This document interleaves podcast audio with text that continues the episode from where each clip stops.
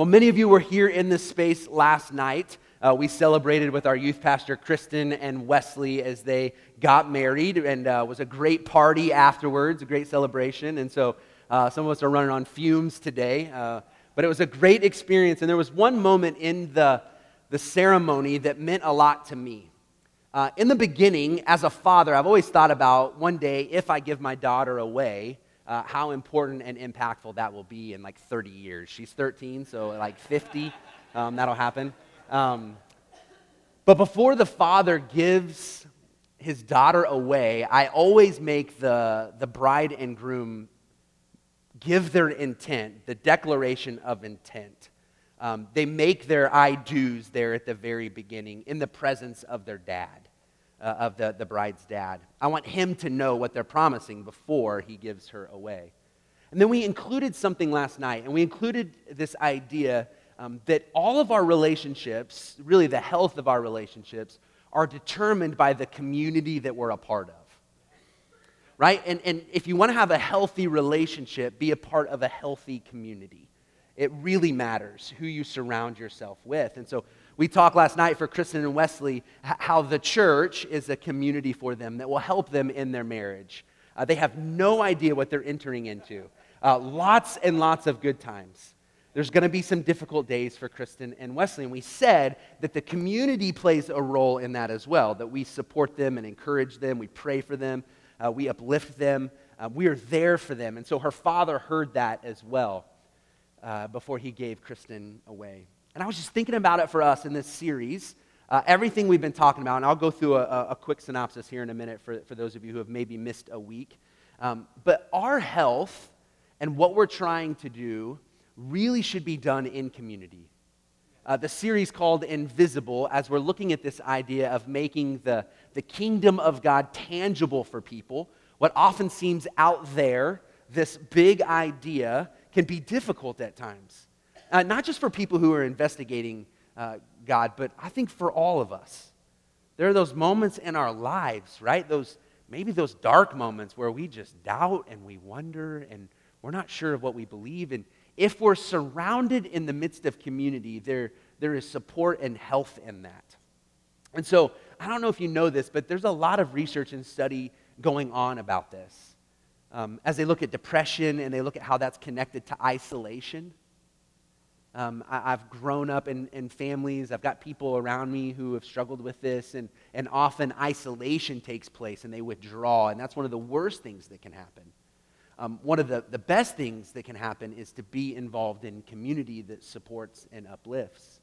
Uh, there was a great TED Talk, I don't know if you ever watched TED Talks, um, but this uh, this guy, a British journalist, Johan Hari, I'm probably saying his name uh, wrong, uh, he discussed addiction.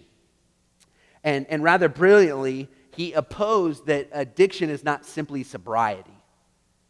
Um, he said it's connection. Uh, his statement echoes a theme that many twenty-first century addiction specialists have said for years, that it, addiction is not simply the pleasurable effect of something, of a substance specifically. It's about the user's inability to connect in a healthy way to other human beings. In other words, researchers, psychologists are saying that addiction is not just a substance disorder, but often a social disorder. Uh, there was a, a study that was done in the seventies and eighties, and they would take a rat and they would put it in a cage, and they would give it two bottles of water. One was laced with heroin, and one was pure water. Uh, and these rats, before long, would always go to the bottle with the drugs in it. Uh, often killing themselves by drinking this heroin-induced uh, laced uh, water. Uh, well, there was a psychologist, Bruce Alexander, who came along and didn't like the study. Uh, he didn't like the study that the rat was alone in a small cage. And so the, you can research this, but they came up with Rat Park. Uh, and this Rat Park uh, was two hundred times larger than the cages the other rats had been in in the initial study. Uh, they weren't alone in the park. Uh, they were given uh, hamster wheels and balls to play with and food to eat and spaces for mating and being with other uh, rats. And they still gave them the two bottles of water. And research showed that rarely ever did the rats go to the heroin-induced water. There was no need for it. Researchers said they had the community around them that kept them from needing that. They ignored it. They even started some rats in the cage alone who had been using heroin, and then when they put them in the rat park, they no longer went back to it. There's something that happens in the midst of community. Uh, Brené Brown, who is maybe one of my favorite authors and speakers, uh, she says this: a deep sense of love and belonging is an irreducible need of all people. We're biologically, cognitively, physically, and spiritually wired to love, to be loved, and to belong. When those needs are not met, we don't function as we were meant to. We break, we fall apart, we numb, we ache, we hurt others, we get sick. And this is true for all people. I think this is true for all people, all economics, all races, all genders, all ages. We were created for community. We were created to belong to someone. We see this in the very beginning with Adam and Eve. As Adam is created and he is in paradise, everything is perfect. He is in perfect relationship with God. There is no sin. But then we see the Father say that it is not good for man to be alone. Even in the very beginning, the way God set things up and created it was for connection, for community, for people to be together. So everything we've discussed so far, and I'm going to run through it in a second, in the series Invisible, is meant to be lived out in community. Um, that, that the spiritual journey, your spiritual journey, wherever you find yourself, we are all in a different place, that your spiritual journey is not meant to be traveled alone. I know a lot of people who are kind of at that place. Um, whether it's online church, and there's nothing wrong with, with that, there's something great. I watch a lot of stuff online. It's a place where I grow and learn, but that has become people's experience of community and church, and that's not how I think God has created it. I think God has created us to, to do this together, to, to journey with God, with one another, and not alone. And so as we've looked at this idea of invisible, we're really looking at the, the, the Christianese terms, would be evangelism and discipleship. What does it look like for us to introduce the good news of God to people? How do we help other people experience that? We're looking at this term discipleship. What does it look like for people to walk along this journey, to, to learn what it means to follow Jesus as we are learning what it follow, what it means to follow Jesus? And so we said, look, we... Most of us, I think, want to do this. We want to figure this out. Something's happened in our lives, in our hearts, and we're like, look, the people around us, our friends, our coworkers, our neighbors, we want them to experience the love of God, but we don't always know how. We've seen it done poorly, and so we said, what, what does this look like? Well, we looked at the very beginning and said, look, the beginning of all of this, the beginning of what God begins doing through Jesus is incarnation. It just means God in the flesh, that Jesus moves into our neighborhood. He becomes a good neighbor to people. He shows the kingdom of God. It becomes very tangible. It's no longer out there. Jesus is rubbing shoulders with people. And we said that's what we have to do as well. We have to understand that we live incarnationally with people, that the Spirit of God dwells in us, that if you are a follower of Jesus, that everywhere you go, the kingdom of God goes with you. And so you live incarnationally with people. And when you do this, hopefully the reputation of Jesus and Christians and the church begins to take maybe a better reputation than we've seen over the past.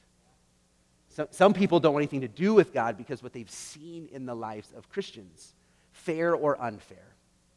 So we said, look, if we're going to do this, then we have to pay attention to the reputation that we are forming about Jesus. And then when that happens, when we begin to, as best we can, we will not be perfect, but as best we can, we live out the principles of the kingdom, then what happens is there's conversations. There's conversations of grace and truth. There's opportunity to speak about who God is, but also to speak truth to people. Not as a judge, but as we said, in rocking chairs, on a porch, relationally, speaking about the goodness of who God is. And then we said, look, part of that conversation is going to be about you. What is God doing in your life? What has he done? What is he doing? What do you believe that he will do? And then that leads to this moment of confrontation. Not arguments, not fights, but a confrontation internally that we have all experienced. And the hope is that if we do this, if we live out incarnationally, we, we build on the reputation of Jesus in the church. When the, the conversations happen and the confrontation comes, then there'll be this moment for people where they begin to experience God for themselves. That we hope they'll begin to take that journey, that they will understand that God loves them, that, that their past is their past, that there's forgiveness and grace, and there is a purpose to their future. Right in the very beginning, John one fourteen, we looked at in the beginning of this, it says this, the Word became flesh and made his dwelling among us. We have seen his glory, the glory of the one and only, who came from the Father, full of grace and truth. Eugene Peterson, who paraphrased the Bible in what's called The Message, and I read this, I'll read it again. It says, the Word became flesh and blood and moved into the neighborhood. We saw the glory with our own eyes, the one-of-a-kind glory, like Father, like Son, generous inside and out, true from start to finish. But here's what I want you to know. Jesus doesn't simply move into the neighborhood. He, he doesn't begin to, to show up and walk with people simply so people will be converted to an idea or a religion. Jesus comes to do this to bring transformation to people. Transformation to our hearts and to our minds. Transformation to whole communities. If you see Jesus, you see the Father. And we know the Father's heart.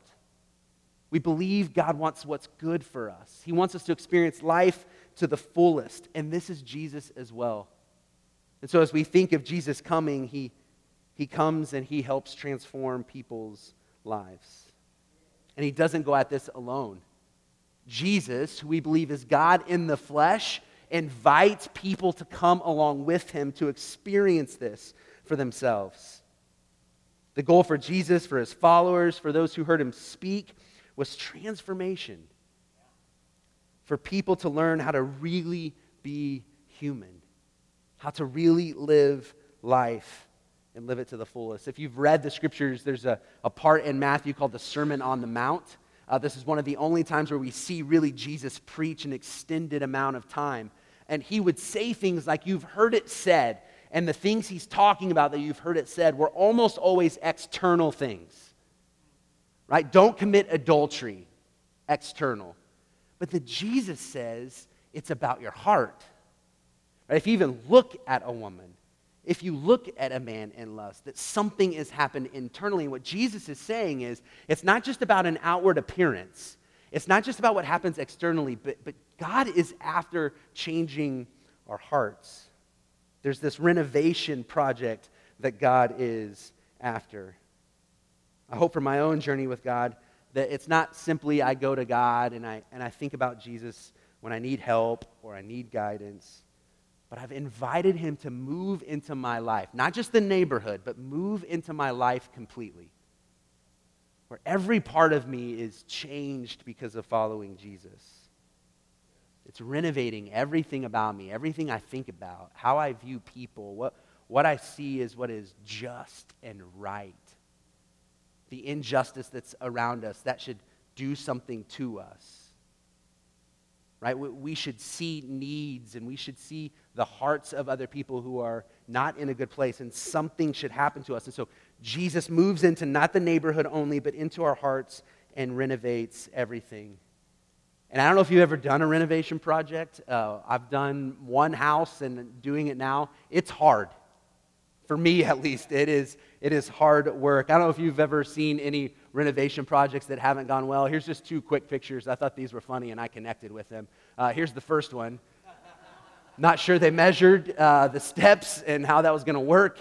Uh, I could see myself doing that, and I thought this was interesting. The next one, uh, they put the garage in, they pour a driveway, and leave it a little short. Not sure how that's going to work. Uh, don't want to cut down the tree, but but renovation projects don't always go well. They don't always go as smooth as we want. And just like these, they, they don't always go like we want for ourselves. But if we're honest, they don't always go like we want for other people. Right? Maybe this is the point when we've been walking with someone and they decide to follow Jesus. They believe in the good news of Jesus. They've turned from whatever they've needed to turn from. They've turned to God. But then it's difficult. The, the thing that they've dealt with, it, it seems like they deal with again, and you've been walking with them. Or they disappeared on you, and you've been trying to help them. That is hard work.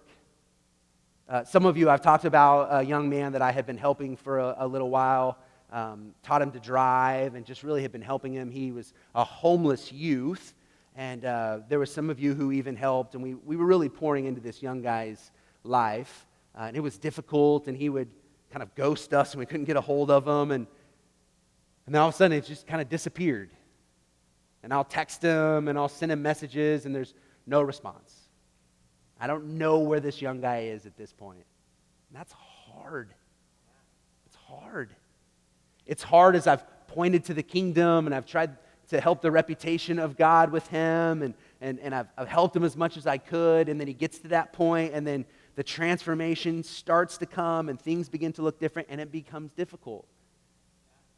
And then he's just gone. And so oftentimes, I think for us, we just kind of stop at that point. And so that's where we need community, because transformation in your life and in other people's lives is really hard alone. But that is the goal of Jesus. Paul says uh, in Second Corinthians five seventeen, therefore, if anyone is in Christ, he is a new creation. The old has gone and the new has come. This is Paul, who was destroying churches, and then he begins creating churches. God does something in his life. There is a transformation. That's the only way we could see it, that, that God transforms Paul's heart and his mind. His past is a part of the story, but it's his past. He has a new purpose and a new future. And he says to a group of people, therefore, if anyone is in Christ, and Paul would say himself is in Christ, he is a new creation. His old life, I mean, those memories, the things he participated in, those things are gone. He has this new life, and Paul is saying that God is after transformation in our hearts. So as we think of incarnation and reputation and conversations and confrontation, I believe it's all leading to transformation. It's about light breaking into darkness. Darkness in our own lives and in the lives of those around us. Jesus says for himself that he is the light of the world. Whoever follows him will never walk in darkness, but will have the light of life. This is what Jesus is after as he moves into the neighborhood. Helping people come to know who God is, how God sees them, God's love for them is a part of this process. And it really happens best in community, but doesn't always. This often happens one-on-one in, in personal relationships, but walking with people through transformation and heart change definitely does better in community. It doesn't have to happen alone. And that's for you and for me as well. And so, as we said, it's hard. It can, first of all, take time to put our faith in Jesus, and even more as they or we attempt to become more like Jesus. I mean, think about your own life. Like, just be honest with yourself for a moment. And, and think about where you were whenever you, if you have, begin to follow Jesus. And think about where you are now. Is there change? Is there transformation? Has there been slow moments of transformation? Have there been moments where maybe you haven't seen much transformation? It's hard, but it never ends. Transformation never ends. It will never end for you. It will never end for me. The Holy Spirit will continue to work on us. And so Jesus leaves. He goes to the cross. He's put to death. He's taken down. He's put into a grave. Three days later, he comes back. He gives instructions to his disciples, and then he leaves. He says, I'm sending the Holy Spirit to you to guide you, to help you. But then he tells this early group of followers of him, these early Christians, the early church, it's now up to you. You are building a church. You are a community that will literally change the world. we're here today. We are gathered in this place today because Jesus equipped a group of followers and said, it's now on you. And they believed him and they did it. And they did it in community. Hugh Halter, who has had an impact on me and uh, read a lot of his stuff, and, and a lot of this has been influenced by him. He says this, as we think about communities. We're referring to communities of a unique band of friends who live intentionally to become more like Jesus together. They share a common story and a common struggle. They confess sin, and they create rhythms that propel them out into the culture as kingdom representatives. We do this together. We are an interesting band of friends. And so I, I want to give you several reasons, several things, just in the last few minutes. Several things, uh, why I think this happens in community best, what happens, and why it's so important for us, for us, for all of us, to do our part to create a community where all people feel like they can belong. That, that it's our responsibility collectively when people walk into this space that we care for them, that we're kind to them, that we're welcoming to them, that we're also friendly to them. And so there's something that can happen when that happens. And so here's what I think happens. In community, we see Christ in a tangible way. When you live life in Christian community, in the church specifically, we see Christ in a tangible way. I was telling you about the early church. Uh, Acts four as an account of what the church is doing. I didn't say this earlier, but if you don't own a Bible, there's one around you. Uh, you can have that. Uh, that's our gift to you. The page number's for that. But if you want to look at that, it says this. It says, all the believers were one in heart and mind. There was unity. No one claimed that any of his possessions was his own, but they shared everything they had. With great power, the apostles continued to testify to the resurrection of the Lord Jesus, and much grace was upon them all. There was no needy persons among them.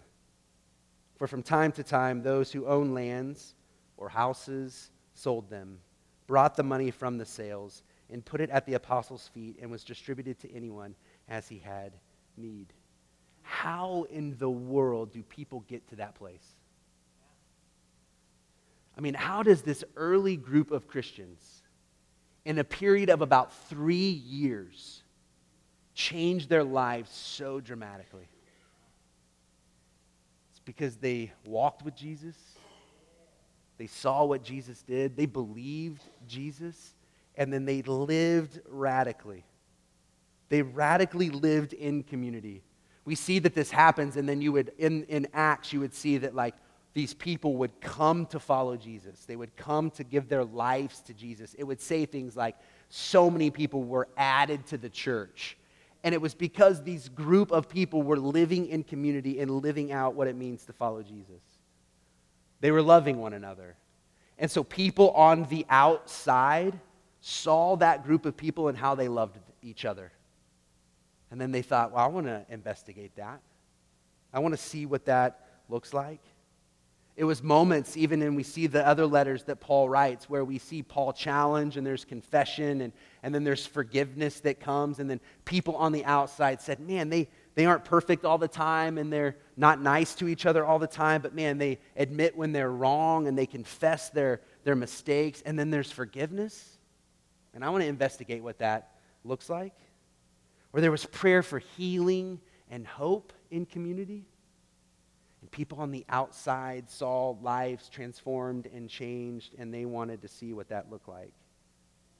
Or in community, when you grieve or mourn, when there's loss that you've experienced, and you're not alone. I mean, my family's experienced that lately uh, in, in a great loss, and just with meals and time and conversations and grace and hope.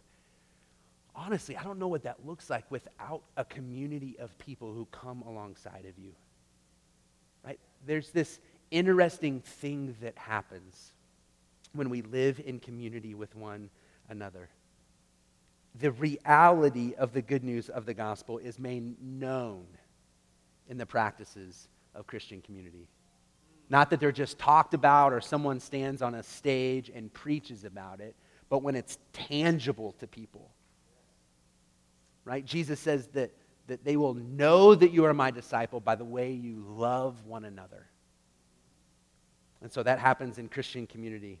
I also think that in community there's opportunity for accountability. As we're trying to be transformed and we're trying to change, there's something that happens when we get in deep relationships with people and we admit our weaknesses, and then there's people to encourage us, to challenge us, to question us, to ask us how we are doing. There's opportunities in community to speak truth to one another. We see this with Jesus, uh, Mark ten, thirteen, sixteen. It says, people were bringing little children to Jesus to have him touch them, but the disciples rebuked them. This should be encouraging. Uh, the disciples who walked with Jesus, they just, there were times they didn't get it. Uh, these kids are being brought. The disciples rebuke it for happening. And it says, when Jesus saw this, he was indignant. Indignant is a strong word. He was angered. He was annoyed at his disciples, and he said to them, let the little children come to me. Don't hinder them, for the kingdom of God belongs to such as these. I tell you the truth. Anyone who will not receive the kingdom of God like a little child will never enter it. And he took the children in his arms, put his hands on them, and blessed them. This is Jesus in a moment with his disciples in community saying, whoa, you're missing it. Let, let me, let me speak some truth to you. Let me show you what the kingdom of heaven looks like. This happened because they were in community and in relationships with one another. And let me just encourage you. This will always happen better in circles than it will in rows. Do you understand what I'm saying? Uh, real, authentic community will always happen better in small groups of people than they will in people sitting in rows listening to someone talk. Right? It's been interesting. On Thursday mornings, there's a group of guys who meet at six a.m. at Tony's Donuts. And man, there has been these moments where some real, honest conversations have taken place that don't happen here. But it happens around a table where we read scripture and guys say, that's hard for me, or I'm not doing well in that area. We're looking for people who want to host groups. I'm looking for people who say, look, I don't know if I want to lead, but I'd be open to opening my home. Looking for people who would lead small groups. But here's the good news. It doesn't have to be programmed. It doesn't have to be something we as Trinity begin to launch. It could just be groups of you, three or four, who say, look, I, I just need some help as God is transforming me and changing me. And you bring someone else along and you do this in a circle, not necessarily in a row. And when you do that, there's room for doubt and for struggle and honest conversations.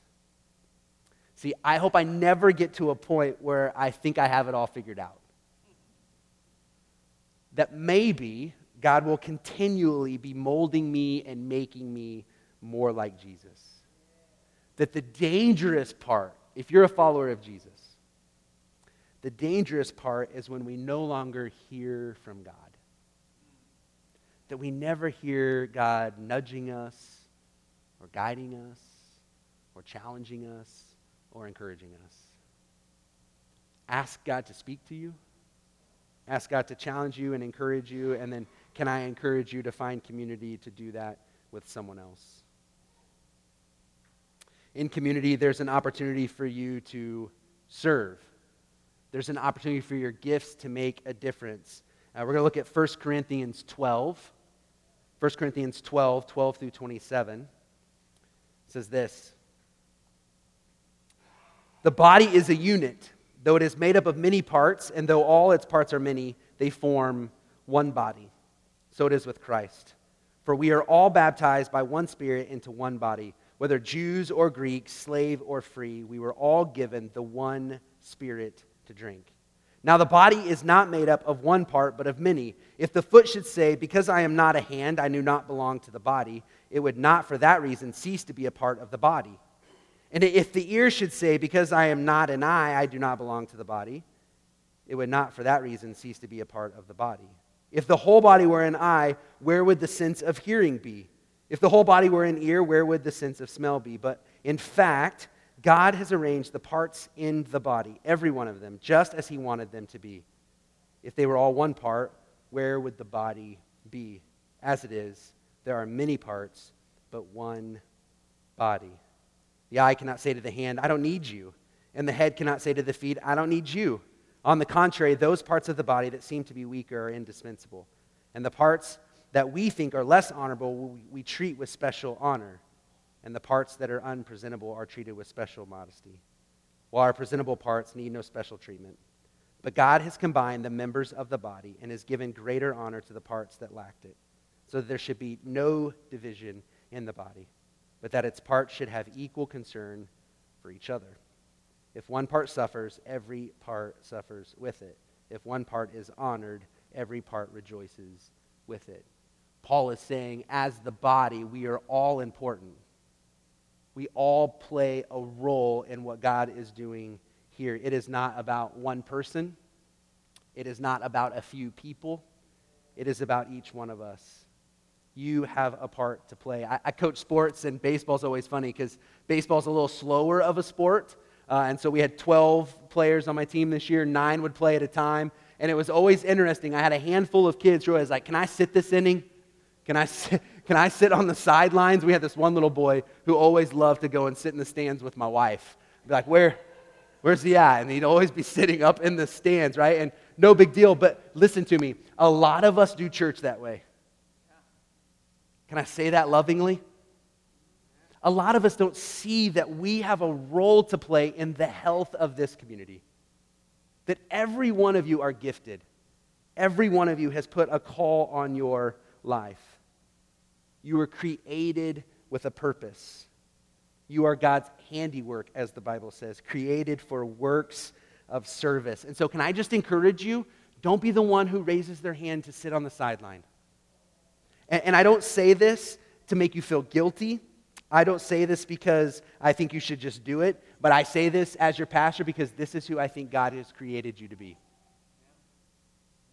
And I think that in community, there's an opportunity for us to use our gifts in all kinds of ways. Do you have the gift of hospitality and welcoming people? Serve in that way.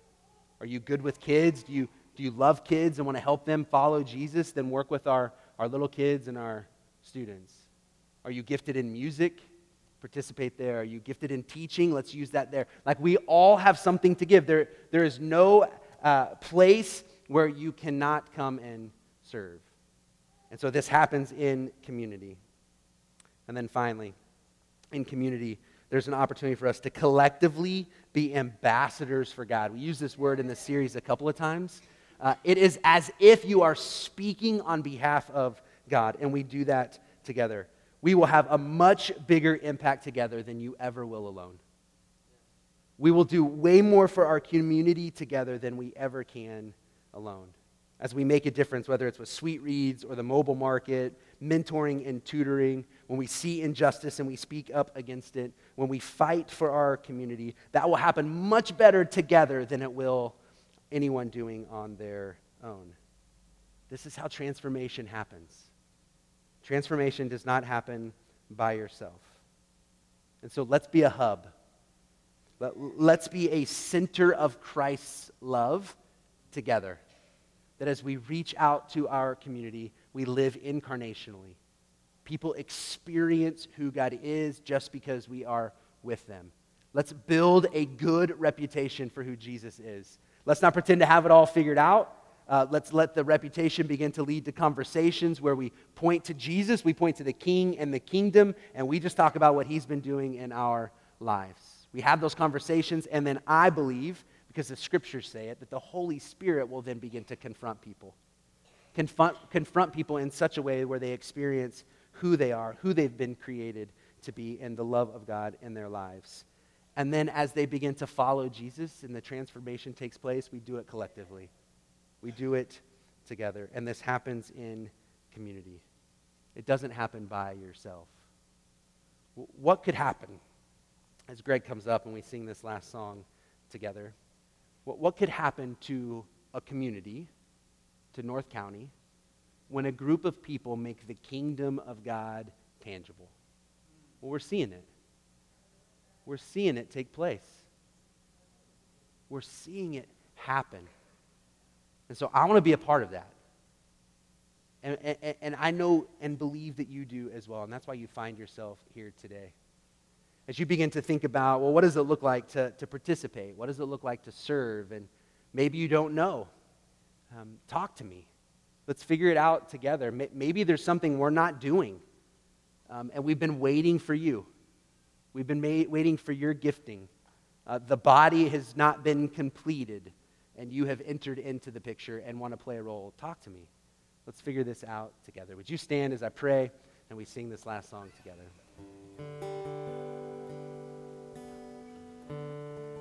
Father, I am so thankful for your patience in our lives. Uh, you have called us to make disciples. You have called us to be the light of the world.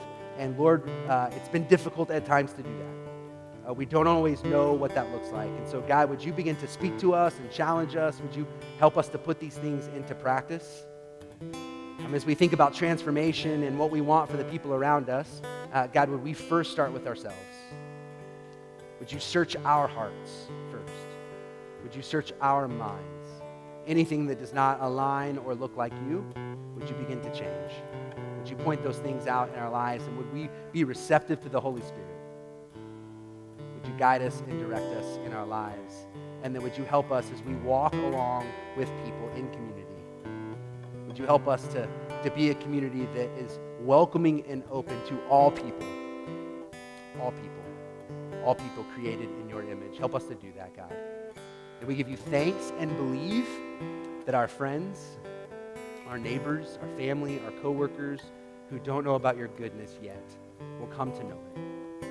They'll come to know the grace you have extended to them and the purpose you bring to their lives. And God, we just ask that you would allow us to be a part of that and to play a role in that happening. We pray this all in Jesus' name.